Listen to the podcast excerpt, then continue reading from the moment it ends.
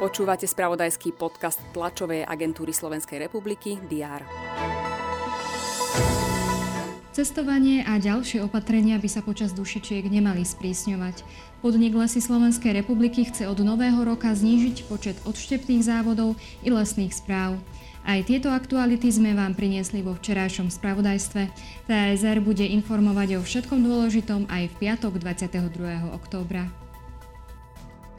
Prezidentka Zuzana Čaputová príjme zástupcov zdravotníckých organizácií. V prezidentskom paláci vystúpi aj s vyhlásením.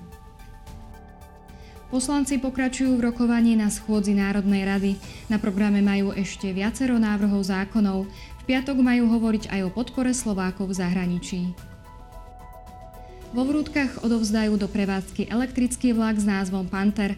Ide o posledný z 25 nových vlakov, ktoré priniesol tender za 160 miliónov eur. Ministerka spravodlivosti Mária Kolíková bude informovať o novom návrhu súdnej mapy. Pripravili ho po vyhodnotení podnetov a pripomienok. Reforma súdnej mapy má priniesť reorganizáciu súdov. Ich počet sa má znížiť. Hnutie Piatky pre budúcnosť opäť organizuje po svete klimatický štrajk. Protesty sa budú konať aj na Slovensku, a to v Bratislave, Trnave, Banskej Bystrici, v Žiari nad Hronom a v Prešove. Pozrieme sa aj do zahraničia. Pokračuje summit Európskej únie v Bruseli. Slovensko zastupuje premiér Eduard Heger. Poľskí odborári z hnutia Solidarita budú pred sídlom súdneho dvora EÚ protestovať proti nariadeniu o zastavení ťažby v hnedouholnej bani Túrov. V rámci športového spravodajstva zavítame do Liptovského Mikuláša.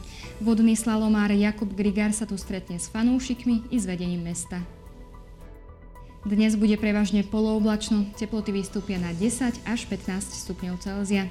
Aktuálne informácie vám prinesieme v spravodajstve TASR a na portáli teraz.sk.